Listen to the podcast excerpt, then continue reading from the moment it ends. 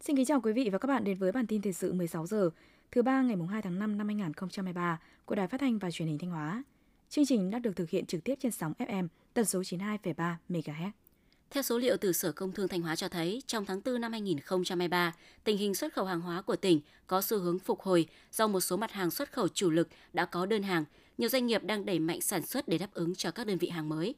Theo đó, tổng giá trị xuất khẩu hàng hóa tháng 4 năm 2023 của tỉnh Thanh Hóa ước đạt 419 triệu đô la Mỹ, tăng khoảng 29% so với tháng trước. Trong tháng 4, một số nhóm hàng đã có dấu hiệu phục hồi và tăng nhẹ so với tháng trước, như may mặc, giày da tăng khoảng 10%, tinh bột sắn xuất khẩu tăng khoảng 2,3%.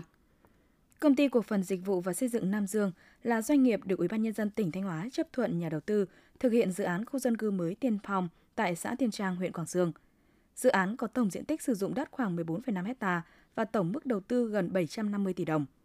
Công ty cổ phần dịch vụ và xây dựng Nam Dương có trách nhiệm huy động 100% nguồn vốn hợp pháp để thực hiện dự án theo quy định. Bên cạnh đó, công ty phải thực hiện đầy đủ các hồ sơ thủ tục về đầu tư, xây dựng, bảo vệ môi trường, sử dụng đất của dự án. Chỉ được triển khai thi công dự án sau khi hoàn thành các hồ sơ thủ tục theo quy định của pháp luật. Tiến độ thực hiện dự án không quá 3 năm, thời hạn hoạt động của dự án là 50 năm. Ban quản lý dự án tuyên truyền vận động nông dân áp dụng canh tác lúa thân thiện với môi trường, Hội nông dân tỉnh Thanh Hóa vừa có buổi làm việc và trao đổi kinh nghiệm trong canh tác lúa thân thiện với môi trường tại công ty trách nhiệm hữu hạn thương mại Lựu Sướng. Tại buổi làm việc, đoàn được nghe đại diện lãnh đạo công ty giới thiệu về phương pháp canh tác lúa theo tiêu chuẩn Việt Gáp, được chia sẻ kinh nghiệm trong việc lựa chọn giống, kỹ thuật trồng lúa đạt chất lượng, sản phẩm sạch, an toàn, năng suất, hiệu quả kinh tế cao – đây là một trong những hoạt động thuộc khuôn khổ của dự án tuyên truyền vận động nông dân áp dụng canh tác lúa thân thiện với môi trường do quỹ BRES tài trợ, được thực hiện từ đầu năm 2022. Huyện Hà Trung có hơn 600 hecta dứa, tập trung chủ yếu ở một số xã bán sơn địa.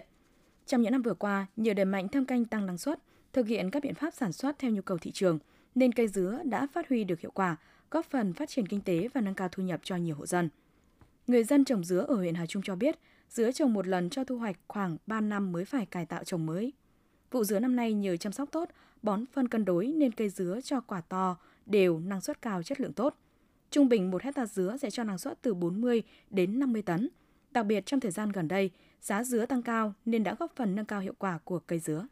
Sau hơn 4 năm triển khai thực hiện chương trình ô cốp, huyện Nga Sơn có 28 sản phẩm ô cốp cấp tỉnh được xếp hạng từ 3 sao trở lên, trở thành địa phương dẫn đầu toàn tỉnh về số lượng sản phẩm ô cốp. Để đạt được kết quả trên, huyện Nga Sơn đã có các cơ chế hỗ trợ để phát triển các sản phẩm nông nghiệp, phi nông nghiệp và dịch vụ có lợi thế của từng xã, thị trấn, cũng như vận động các chủ thể sản xuất tích cực tham gia ô cốp, như hỗ trợ các cơ sở sản xuất xây dựng nhà lưới, nhà màng 70 triệu đồng 1.000 m2, hướng dẫn hỗ trợ người dân xây dựng hoàn thiện hồ sơ thủ tục hành chính liên quan đến sản phẩm ô cốp. Riêng năm 2022, huyện Nga Sơn đã có thêm 8 sản phẩm được công nhận sản phẩm ô cốp, nâng tổng số sản phẩm toàn huyện lên 28 sản phẩm ô cốp cấp tỉnh được xếp hạng từ 3 sao trở lên, trong đó có 19 sản phẩm đạt 3 sao và 9 sản phẩm đạt 4 sao. Đặc biệt, huyện đang trình Trung ương công nhận 3 sản phẩm xếp hạng 5 sao. Nga Sơn đang là huyện dẫn đầu toàn tỉnh về số lượng sản phẩm ô cốp.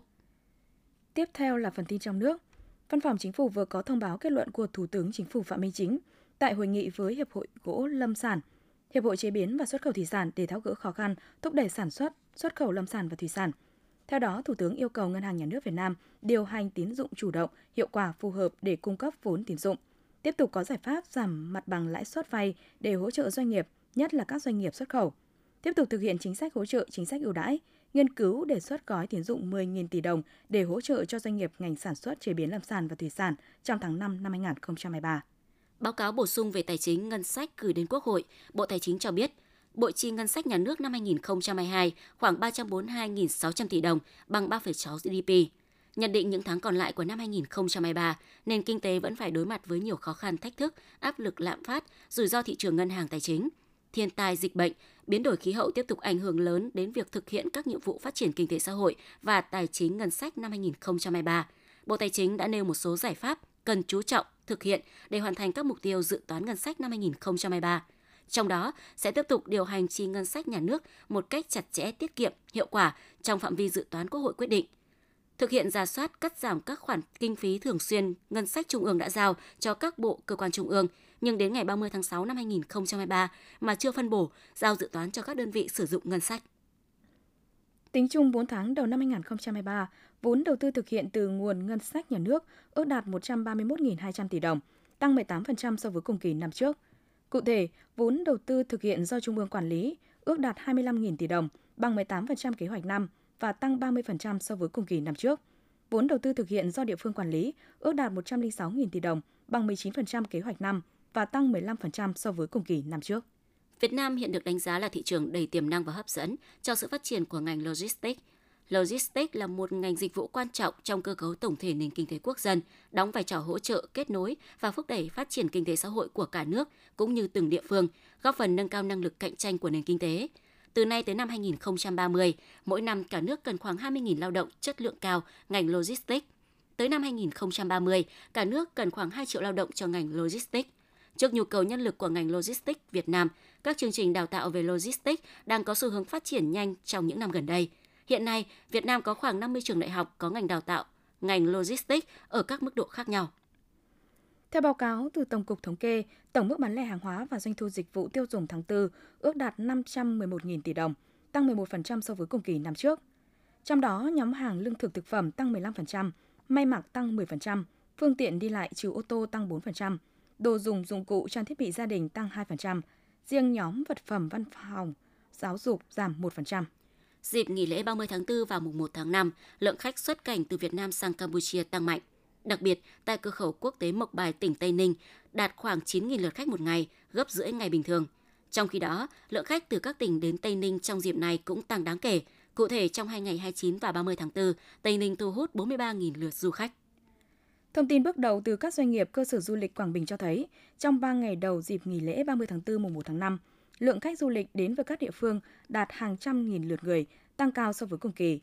Thời tiết năm nay tại Quảng Bình rất đẹp, giúp cho du khách du lịch thuận tiện để khám phá trải nghiệm tại đây. Năm nay xu hướng người dân đi du lịch có nhiều thay đổi. Bên cạnh việc đi theo các tour du lịch đặt trước thì còn lượng lớn khách đi theo các nhóm hội bằng phương tiện cá nhân đến Quảng Bình từ rất sớm. Các tuyến đường lớn ở thành phố Đồng Hới nườm nượp xe ô tô các loại, nhất là phương tiện từ thủ đô Hà Nội và các tỉnh phía Bắc. Khách du lịch chủ yếu sử dụng dịch vụ trải nghiệm nhiều tour tuyến từ biển lên rừng, thăm hang động. Thông tư 06-2023 của Bộ Giáo dục và Đào tạo có hiệu lực từ ngày 9 tháng 5 năm 2023 đã sửa đổi một số điều của quy chế thi tốt nghiệp trung học phổ thông. Theo quy chế mới đã được sửa đổi bổ sung, kỳ thi tốt nghiệp trung học phổ thông năm 2023, thí sinh sẽ không mang theo các máy ghi âm, ghi hình vào phòng thi, ngay cả khi chúng không có chức năng truyền, nhận thông tin tín hiệu – trong khi kỳ thi trước, thí sinh còn được mang cả các loại máy ghi âm ghi hình chỉ có chức năng ghi thông tin nhưng không thể nghe xem và không thể truyền nhận được thông tin tín hiệu âm thanh hình ảnh trực tiếp nếu không có thiết bị hỗ trợ khác. Số lao động đăng ký dự tuyển đi làm việc tại Hàn Quốc theo chương trình IPS tính đến nay là hơn 23.400 người, gần gấp đôi so với chỉ tiêu tuyển dụng đã được thống nhất giữa hai nước hơn 12.000 người. Để phòng ngừa hành vi gian lận tiêu cực trong thi kỳ, trong kỳ thi, Trung tâm Lao động người nước ngoài sẽ giám sát chặt chẽ người lao động làm thủ tục như đối chiếu, nhận diện lao động với thẻ đăng ký dự thi và các giấy tờ tùy thân. Đối với các đối tượng nghi vấn thi hộ, kiểm tra đối chiếu với đặc điểm nhận dạng, dấu vân tay trên thẻ căn cước hoặc giấy chứng minh nhân dân, kiểm tra thông tin nhân thân, quá trình đăng ký dự thi của lao động để đối chiếu báo cáo nhanh gửi Văn phòng Chính phủ về tình hình đảm bảo trật tự an toàn giao thông trong ngày 1 tháng 5, Văn phòng Ủy ban An toàn giao thông quốc gia cho biết, lực lượng cảnh sát giao thông công an các địa phương đã kiểm tra phát hiện xử lý hơn 9.770 trường hợp vi phạm, phạt tiền hơn 21 tỷ đồng, tạm giữ 186 xe ô tô, tước 2.157 giấy phép lái xe các loại. Trong đó, vi phạm về nồng độ cồn là 3.576 trường hợp. Theo Trung tâm Dự báo Khí tượng Thủy văn Quốc gia, nhiệt độ trung bình tháng 5 tại các khu vực trên phạm vi toàn quốc phổ biến ở mức cao hơn so với trung bình nhiều năm từ 0,5 đến 1 độ. Riêng Tây Bắc cao hơn 1,5 độ. Do tác động của nắng nóng, đặc biệt tập trung nhiều ở Bắc Bộ và Trung Bộ, đề phòng nguy cơ xảy ra cháy nổ ở khu vực dân cư do sử dụng nhu cầu điện tăng cao và nguy cơ cao xảy ra cháy rừng. 4 tháng đầu năm, lực lượng quản lý thị trường thành phố Hồ Chí Minh đã phát hiện 1.150 vụ vi phạm về hàng hóa, tăng 192% so với cùng kỳ năm ngoái. Cục Quản lý thị trường thành phố Hồ Chí Minh đánh giá tình hình buôn lậu kinh doanh hàng giả, gian lận thương mại không có dấu hiệu giảm. Trong thời gian tới, Cục Quản lý thị trường thành phố sẽ tiếp tục chỉ đạo các đội quản lý thị trường phải tập trung giám sát, kiểm soát các địa bàn trọng điểm, các tuyến đường liên tỉnh, quốc lộ và các kho bãi, điểm chứa trữ để kịp thời phát hiện và xử lý nghiêm các hành vi vi phạm. Quý vị và các bạn vừa theo dõi bản tin 16 giờ của Đài Phát thanh và Truyền hình Thanh Hóa. Mời quý vị tiếp tục đón nghe chương trình tiếp theo của đài chúng tôi.